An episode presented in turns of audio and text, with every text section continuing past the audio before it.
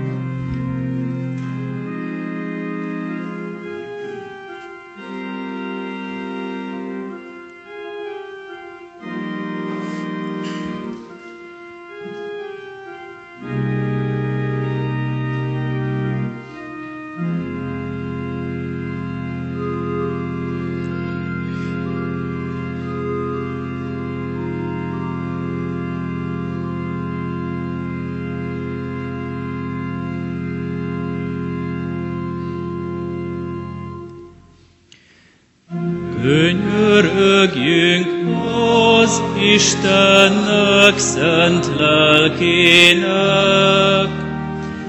Bocsássa ki magas mennyből fénylő világát. Védje el mi szívünknek minden homályát, hogy érthessük Istenünknek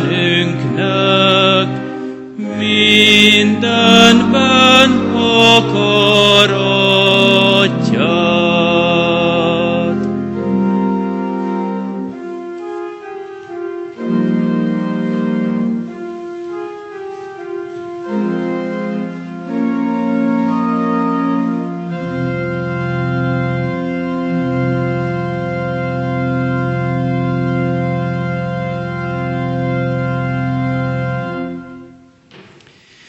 És helyünket elfoglalva énekeljük tovább ezt a dicséretet, énekszóval mondott fohászunkat, a 372-es dicséretünket a második versétől végig.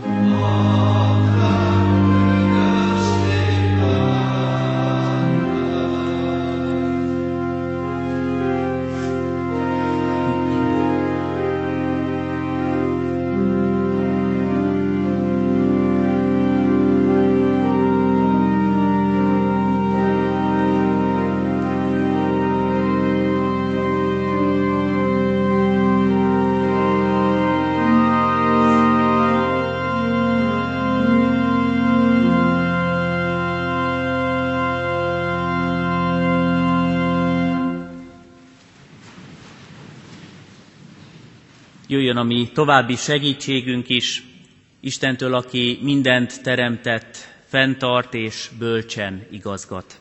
Amen. Szólítsuk meg Urunkat imádságban ismét, hajtsuk meg fejünket, könyörögjünk ő hozzá. Istenünk, köszönjük neked, hogy eljöhettünk ma este a te hajlékodba, a gyülekezet közösségébe. Köszönjük neked, hogy megtartottál minket ezen a napon, és megőriztél az úton, adtál készséget, késztetést, hogy itt lehessünk, hogy veled és testvéreinkkel közösségben megértsünk valamit a te titkaidból, szándékodból, tervedből. Köszönjük, hogy hálát adhatunk, mert megláthatjuk, hogy mennyi jót tettél életünkben, csak a mai napon is. Köszönjük az egészségünket, köszönjük, hogy terített asztal mellett ülhettünk, és meleg hajlékaink lehetnek. Köszönjük neked a békességet, amit munkálsz bennünk. Köszönjük, hogy gyermekeidnek neveztetünk. És úrunk, jöttünk, hogy kérjük a te vezetésed, tanításod, segítséged életünkbe, mert szükségünk van rád. Jelenlétünk ezt is valja. Dicsőséget adva neked, magunkat megalázva, beismerjük és kimondjuk. Szükségünk van arra, hogy Te megtisztíts minket, és valóban ének szóval mondott imádságunk után megint megerősítjük, hogy hajlékot készíts a mi életünkben, hogy templomul válasz minket, hogy megszentelj bennünket. Köszönjük, hogy ebben a szükségben nem hagysz minket magunkra, hanem meghallgató, kegyelmes, szerető és megerősítő Istenünk vagy. Így kérünk, hogy lelked által most is áld meg együttlétünket, szenteld meg Isten tiszteletünket. Amen. Kedves testvérek, hitmélyítő, tanító Isten tiszteletünkön sorozatunk következő szakaszához érkeztünk. Hallgassuk most meg a Heidelbergi KT 126. kérdését és a KT válaszát. A 126-os KT kérdésünk így hangzik. Melyik az ötödik kérés? A felelet pedig, bocsásd meg a mi védkeinket, miképpen mi is megbocsátunk azoknak, akik ellenünk védkeztek. Vagyis Krisztus véréért ne számítsd be nékünk szegény bűnösöknek a mi védkeinket, sem azt a gonoszságot, mely állandóan bennünk van, miként mi is érezzük a te kegyelmednek, azt a bizonyságát magunkban, hogy erős az elhatározásunk, mi szerint szívből megbocsátunk a mi fele barátainknak. És a KT válaszához egy ige szakaszt is hallgassunk most meg, az Efézusi gyülekezethez írott levél negyedik részének 32. versét. Legyetek egymáshoz jóságosak, irgalmasak, bocsássatok meg egymásnak, ahogyan Isten is megbocsátott nektek a Krisztusban. Amen. Az Úr áldja és szentelje meg az ige hallgatóit, befogadóit és megtartóit. Kedves testvérek, így hétről hétre a vasárnapi estéket általában hitmétő tanító istentiszteleten, ebben a közösségben szoktuk tölteni, és akik ennek a sorozatnak résztvevői tudják, hogy most a mi atyánk egyes mondatait tanulmányozzuk együtt. Így a ma esti mondat a mi atyánk ötödik kérése. Bocsásd meg védkeinket, miképpen mi is megbocsátunk azoknak, akik ellenünk védkeztek. Előtte pedig a mindennapi kenyeret kértük. Azt gondolom, hogy az előző mondat egy viszonylag könnyű kérése az imádságnak. A ma esti tételünk pedig egy jóval nehezebb. A legkönnyebb kérés után szinte sokak számára a legnehezebb kéréshez érkeztünk el. Bár amikor kimondjuk az imádságot, az Úrtól tanult imát, talán nem minden esetben súlyozzuk egy-egy mondatát, nem mindig tudjuk végig gondolni mindazt, amit elmondunk, kimondunk, megfogalmazunk, azért ennek a mondatnak, ennek a kérésnek nagy a súlya. Néha másodpercek alatt tonnányi rakományokat, terheket viszünk magunkkal tovább, ha nem tudjuk szívből és nem tudjuk igazán felvállalni ennek az üzenetét és tartalmát. Sokan beszélgettek már velem is ennek a megbocsátás kérdéskörének a nehézségeiről, és mondták, hogy a mi atyánknak ezt a mondatát a legnehezebb felvállalni. Mert az rendjén van, hogy mi bocsánatot kérünk az Úrtól, Istentől, a tökéletes, jóságos, szerető és könyörülő atyától, de azért bennünk már nem olyan könnyen dől el, hogy megbocsássunk másoknak.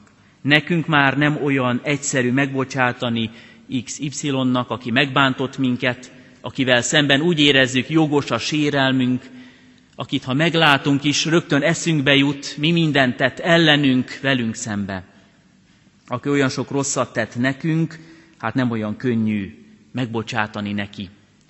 És ezért sokszor imádkozó emberek, mi atyánkot gyakran felidéző, imádságban kimondó és megfogalmazó keresztények is hozzák, viszik a terhet magukkal, mert nehéz ebben a mondatban megtalálni önmagunkat.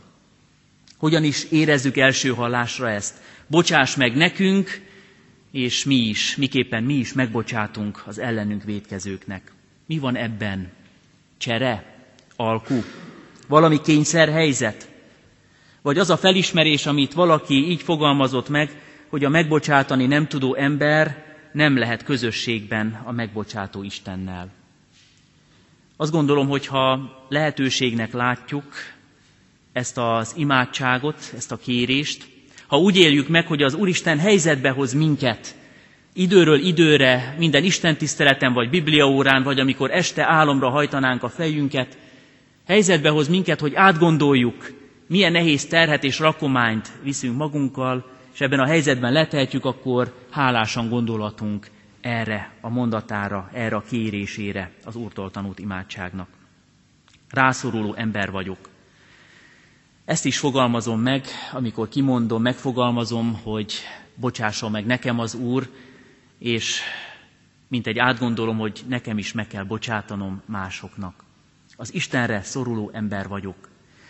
Amikor az elmúlt alkalommal a kenyér kérdésről beszéltünk, beszélgettünk, akkor megfogalmazódott, hogy az egy egzisztenciális kérdés. Az Úristen tisztában van vele, tudja, hogy nekünk szükségünk van a földi dimenzióban, a földi létezésünkhöz, a táplálékhoz, a kenyérhez, a ruhához, a biztonsághoz, de ugyanúgy egzisztenciális létfontosságú, létszükséglet kérdése, hogy a bűnbocsánatban is részünk legyen.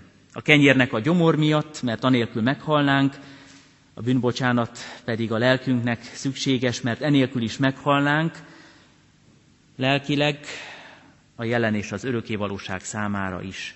Ezért egyfajta kapcsolatrendezést kezdeményez az Úristen ebben az imádságban, és engedi, hogy ezt megértsük, meglássuk, mert sajnos az alaphelyzet az, hogy az ember az Úristennel szemben, mint egy farkas szemet nézve, megáll, és a bűneit, amíg le nem teszi, amíg meg nem vallja, be nem ismeri, addig ellentétben van.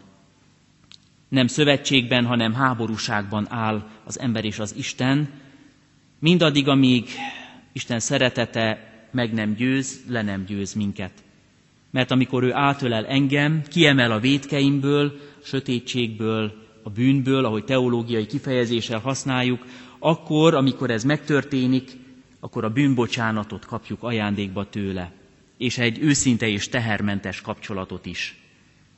Mert az Úristen egy őszinte és tehermentes kapcsolatra hív el minket, közösségbe von önmagával, az ő megbocsátó szeretetével. Tehát az első dolog, hogy beláthatom, lehetőségem van arra, hogy bevalljam, hogy vannak hibáim, vannak bűneim, és ezt időről időre kimondjam, megfogalmazzam, tehermentesítve ezzel önmagam. Kibillent az imádságnak ez a kérése az én egocentrikus világomból engem, és azt mondja, hogy én nem vagyok szent, de az Úristen megszentelhet engem.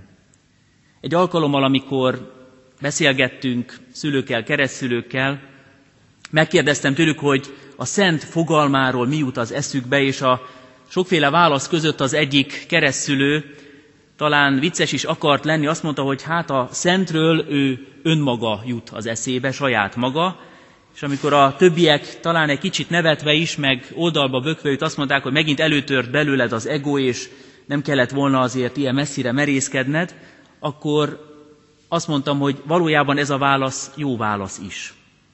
Mert ha az ember mondjuk cinikusan vállalja föl, akkor nyilván tévedés, az ember nem tökéletes és nem szent. De ha mégis úgy látjuk magunkat, hogy az Isten kezében vagyunk, kimondva, hogy szükségünk van rá és az ő megbocsátó szeretetére, akkor ő megszentel, és abban az értelemben már igen, mi is szentek vagyunk az ő szemében, ő előtte.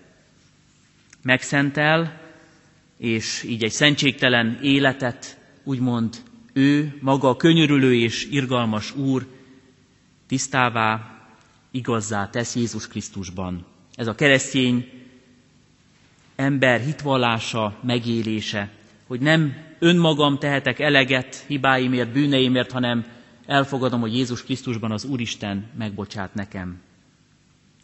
És így már világos és érthető, hogy nem én képviselem a tökéletességet, a bűntelenséget, a hibátlanságot, hanem azt élhetem meg, hogy az Úristen tehermentesít engem, leveszi vállamról, életemről ezt a terhet, és az ő szeretete és kegyelme miatt mégis bűntelenné válhatok. Isten rendezte a számlát. Az Ézsaiás könyve van nyitva előttem, itt olvassuk.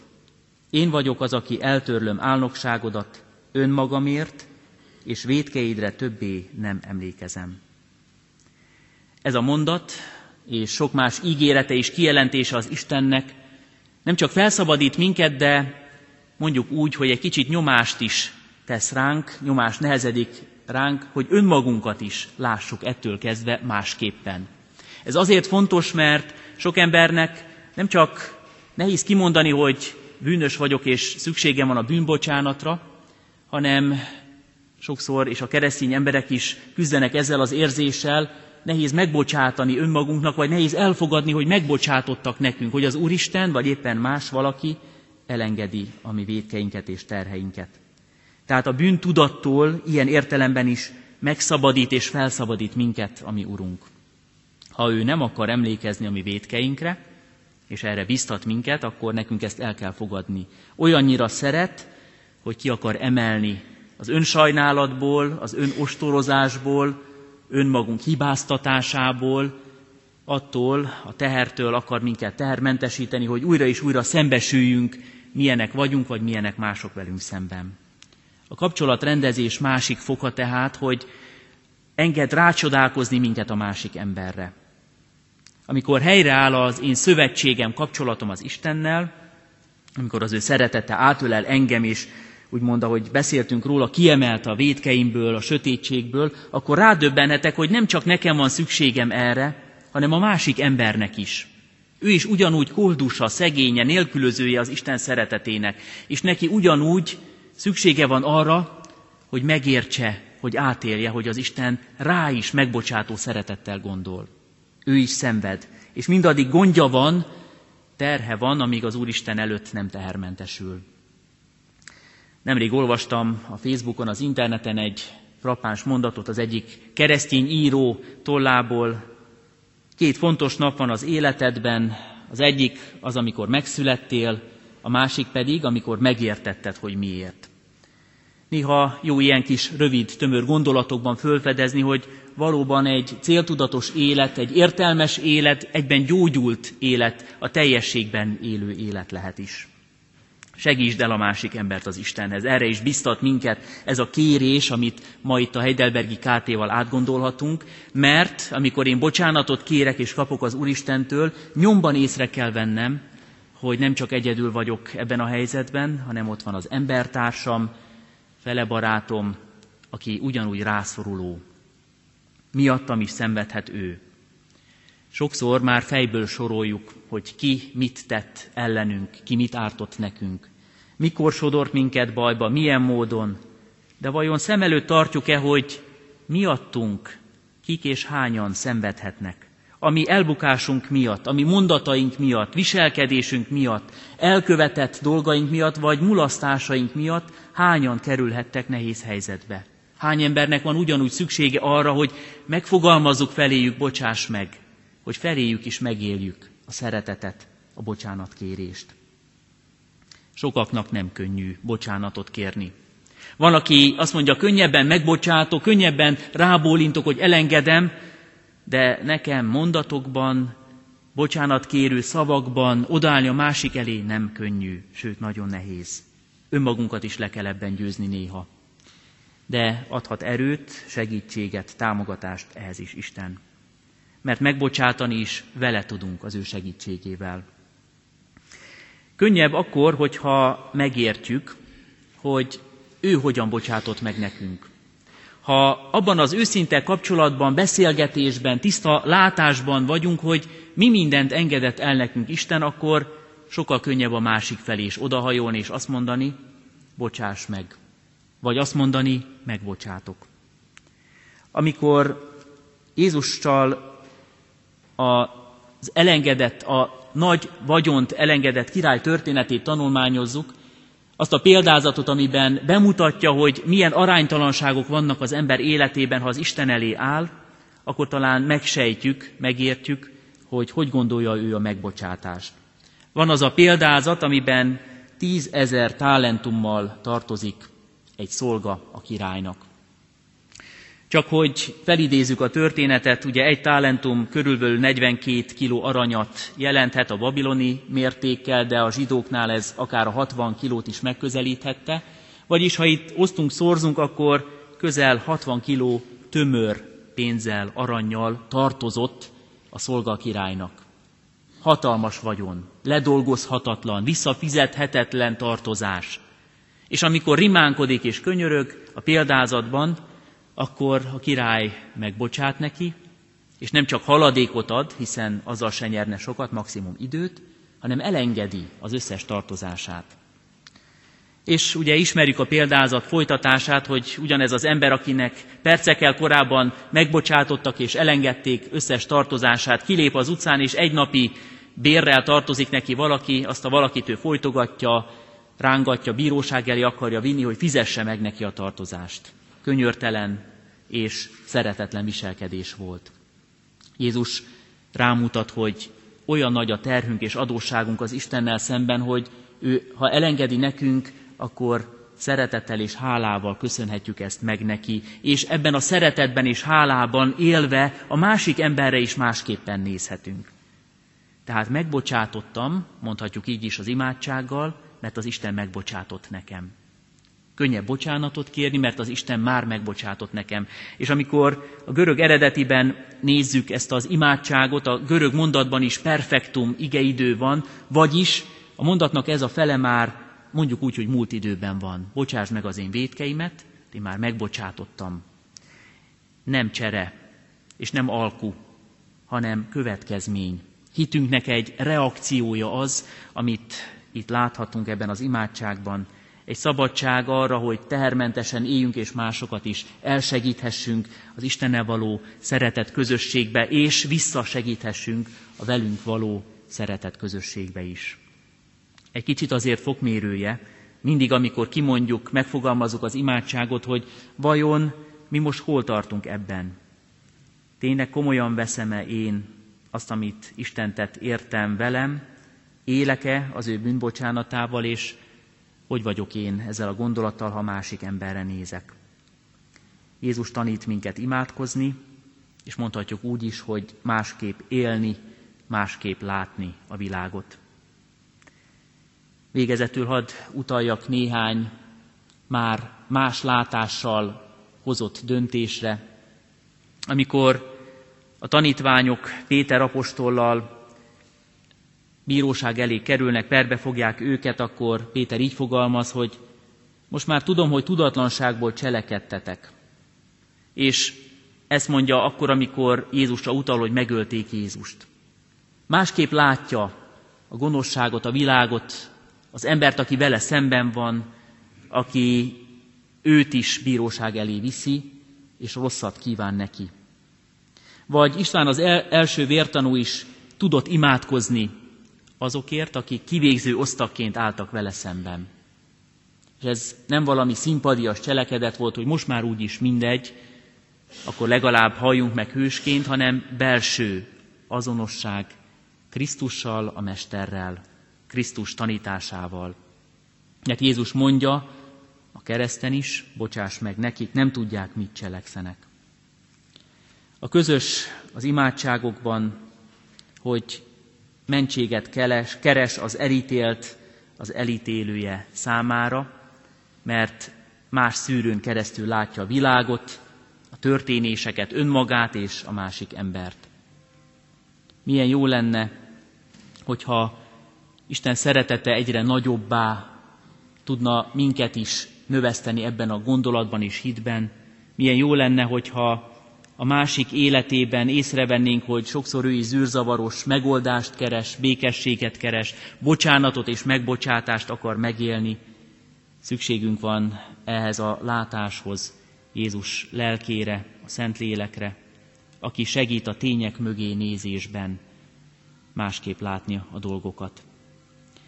Az imádságunk, amivel most foglalkozunk, az Úrtól tanult imádság, ez a kérés végül is valahogy úgy fogalmazza meg a fohászt, hogy Uram, segíts, hogy én se tartsam számon a bűnöket, segíts, hogy megértsem, hogy Te megbocsátasz nekem, szeres annyira, hogy ne is emlékezz az én védkeimre, de győz meg engem is, segíts, hogy azzal a szeretettel, amit tőled kapok, azzal tudjam szeretni a másik embert, és tudjak vele szemben megállni.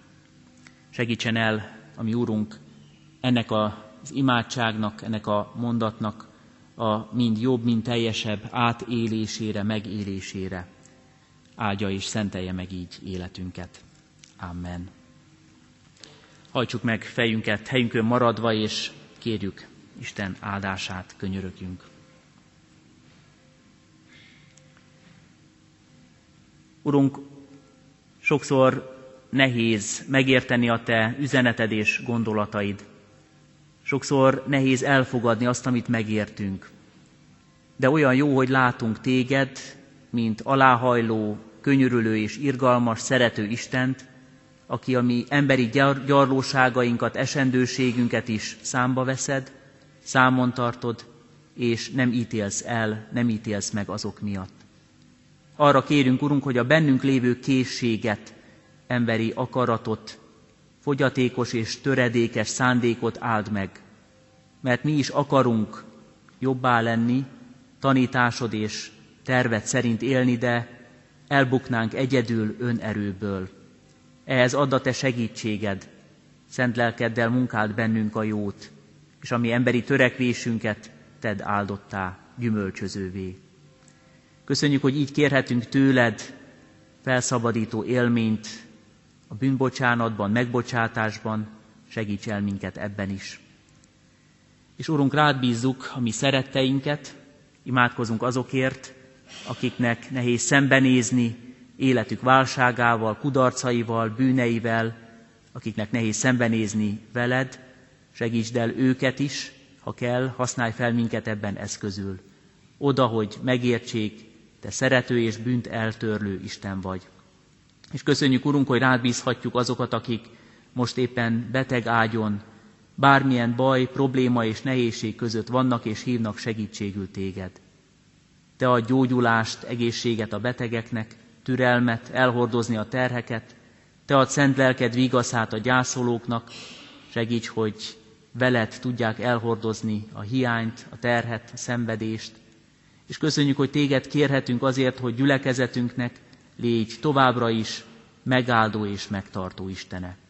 Hallgass meg minket ezen az estén is, most is. Amen. Most fennállva mondjuk el az Úrtól tanult imádságot. Mi, atyánk, aki a mennyekben vagy, szenteltessék meg a te neved, jöjjön el a te országod, legyen meg a te akaratod, amint a mennyben, úgy a földön is. Mindennapi kenyerünket add meg nékünk ma, és bocsásd meg védkeinket, miképpen mi is megbocsátunk az ellenünk védkezőknek. És ne vigy minket kísértésbe, de szabadíts meg a gonosztól, mert tiéd az ország, a hatalom és a dicsőség mind örökké. Amen. Kedves testvérek, zárásként az 507-es énekünket, az 507-es dicséretünket énekeljük. mind a hét versével. Az 507-es dicséretünk így kezdődik, Néked, mennyei atyánk, hálát adunk.